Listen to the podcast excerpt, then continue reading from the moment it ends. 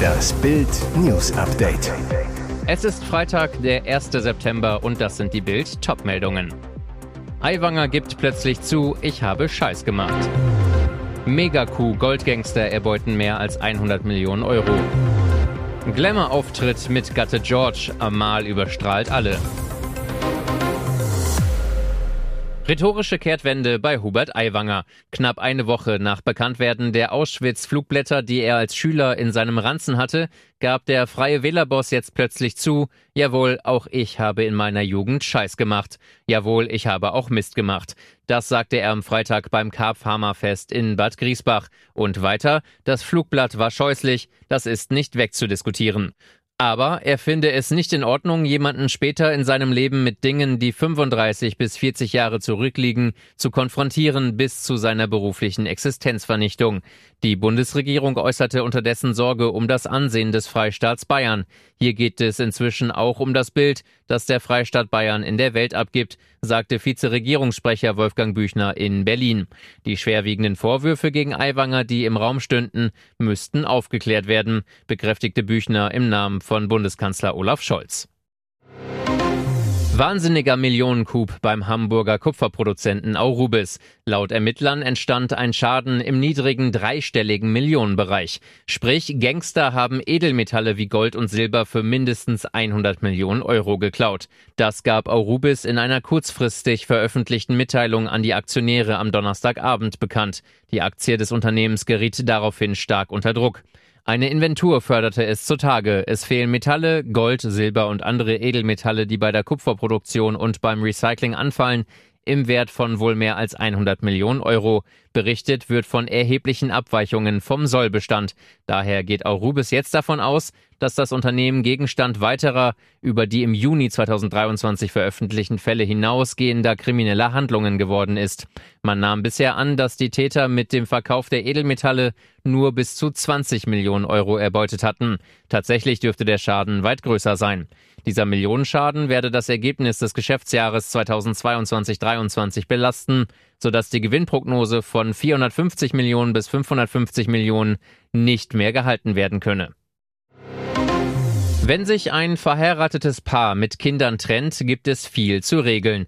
Nur gut, dass sie diese wichtige Angelegenheit schon geklärt haben. Für viele Fans war es ein Schock. Oliver Pocher und Amira Pocher gehen getrennte Wege. Bild berichtete exklusiv über das Ehe aus. Wie sie ihre Finanzen im Fall einer Trennung regeln wollten, hatten sie bereits festgehalten. Bei der Hochzeit verzichtete Amira Pocher auf die Zugewinngemeinschaft, erzählte Oliver im Interview mit Bild am Sonntag. Und Amira verriet, jeder hat sein Konto, wir haben auch unterschiedliche Buchhalter. Das Ex-Paar hat nach Bildinfos einen Ehevertrag. Streit ums Geld wird es deshalb wohl nicht geben. Dafür hoffentlich weiterhin ihren gemeinsamen Podcast. Trennung hin oder her, am 11. September will das Noch-Ehepaar sogar im Rheinauhafen in Köln zwei Folgen von Die Pochers live auf der Bühne aufnehmen. Er strahlte sie pausenlos an und sie überstrahlte alle. Hollywood-Star George Clooney und seine schöne Frau Amal waren am Donnerstag das schönste Power-Couple in Venedig. Gemeinsam erschienen sie glanzvoll zu den DVF Awards, die von Designerin Diane von Fürstenberg ins Leben gerufen wurden, um außergewöhnliche Frauen zu würdigen. George trug einen sportlichen schwarzen Anzug, Amal ein wunderschönes altrosa Spitzenkleid. Süß, ständig hielten die beiden ganz verliebt Händchen. George Clooney half seiner Liebsten galant in der Lagunenstadt vom Boot, hielt sie auch ganz fest an der Hand, als es zur Preisverleihung ging, bei der seine Frau mit dem DWF Leadership Award ausgezeichnet wurde. Der Stolz war dem Hollywoodstar ins Gesicht geschrieben, dass Amal, die Anwältin für Menschenrechte ist, für ihre wichtige Arbeit geehrt wurde. Aus seinen Augen blitzte aber auch ganz viel Amore. Bei dem aktuellen Besuch in Venedig kamen bei George und Amal sicher auch wunderschöne Erinnerungen hoch. Immerhin schipperten die beiden dort im September 2014 auch in den Hafen der Ehe. Und jetzt weitere wichtige Meldungen des Tages vom Bild Newsdesk. Seven vs. Wildmacher über Eklat um Andreas Kieling.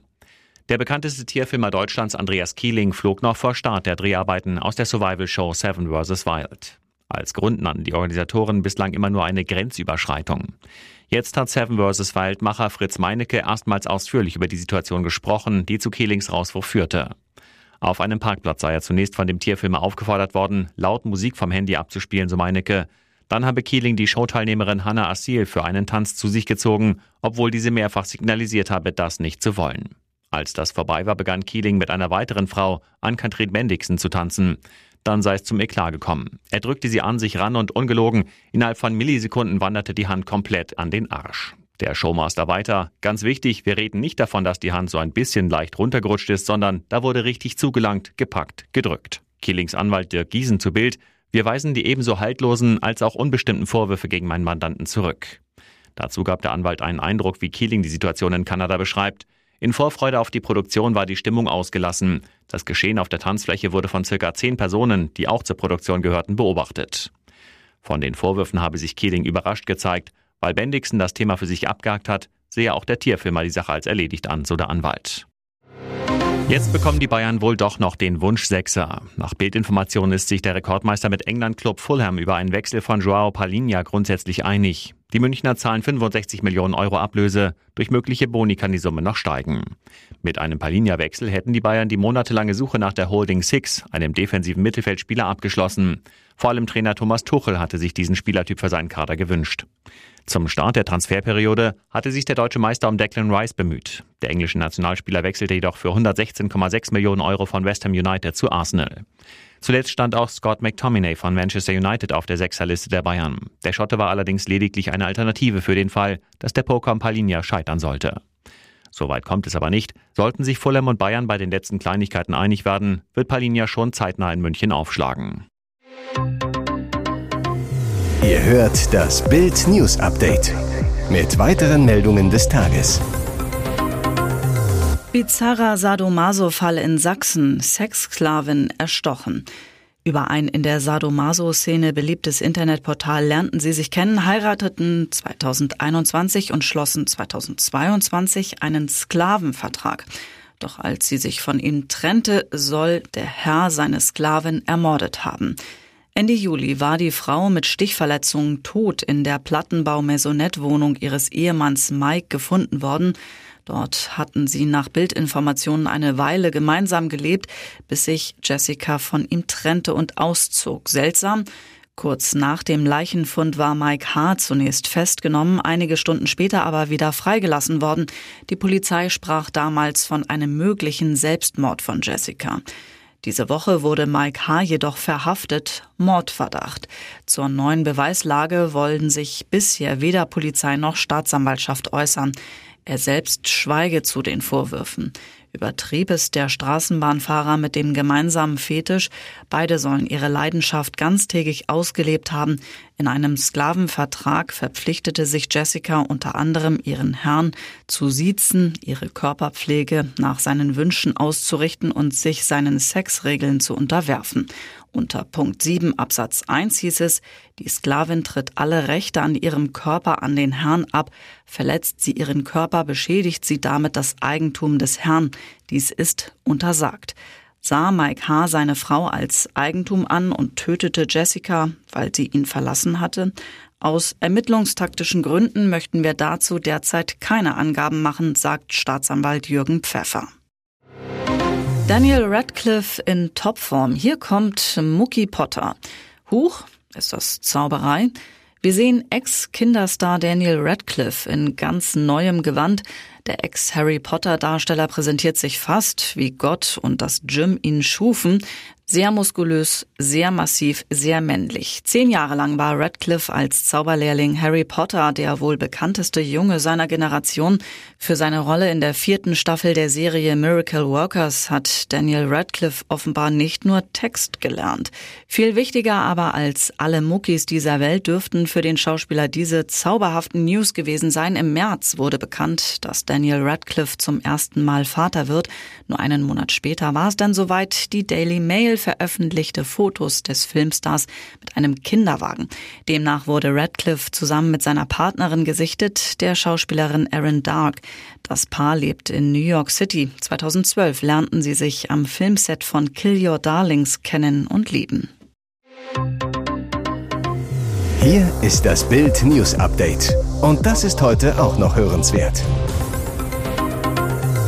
Chaos bei den Russen. Während die Ukraine neue Erfolge erzielt, streiten sich die Besatzer um eine zentrale Frage. Hat die ukrainische Armee die russische Hauptverteidigungslinie wirklich durchbrochen? Während verortete Drohnenaufnahmen eine eindeutige Sprache sprechen, streiten sich russische Informationskrieger und sogar Kämpfer vor Ort, ob die Ukraine diesen wichtigen Meilenstein erreicht hat oder nicht. Im Fokus der Diskussion steht dabei das kleine Dorf Verbowe in der Region Saporischia. Sollte die ukrainische Armee bis dahin vorgedrungen sein, hätte sie die russische Drachenzahn-Panzersperre mehr als einen Kilometer hinter sich gelassen. Bei Drachenzähnen handelt es sich um pyramidenförmige Betonblöcke, die feindliche Panzer stoppen sollen. Doch darüber streiten sich die russischen Geister. Sollten ukrainische Kräfte tatsächlich bis zum Rand des Dorfes vorgerückt sein, wie Drohnenaufnahmen bestätigen, hätten sie die russische Hauptverteidigungslinie durchbrochen und mehr als einen Kilometer hinter sich gelassen. Doch warum sind sich die Russen so uneins, was den tatsächlichen Stand des ukrainischen Vormarsches angeht? Eine Antwort könnte die neue, aus der Not geborene Taktik der ukrainischen Angriffsbrigaden sein. Nach mehreren gescheiterten Versuchen mit massiven Panzer- und Schützenpanzerkolonnen die russische Front zu durchbrechen, stiegen die ukrainischen Soldaten vor einigen Tagen schlicht von ihren mächtigen Waffensystemen aus westlichen und sowjetischen Beständen ab. Die ukrainischen Soldaten bewegen sich in kleinen Gruppen, gut versteckt, entlang von Waldgebieten und Baumreihen zwischen den Feldern nach vorn.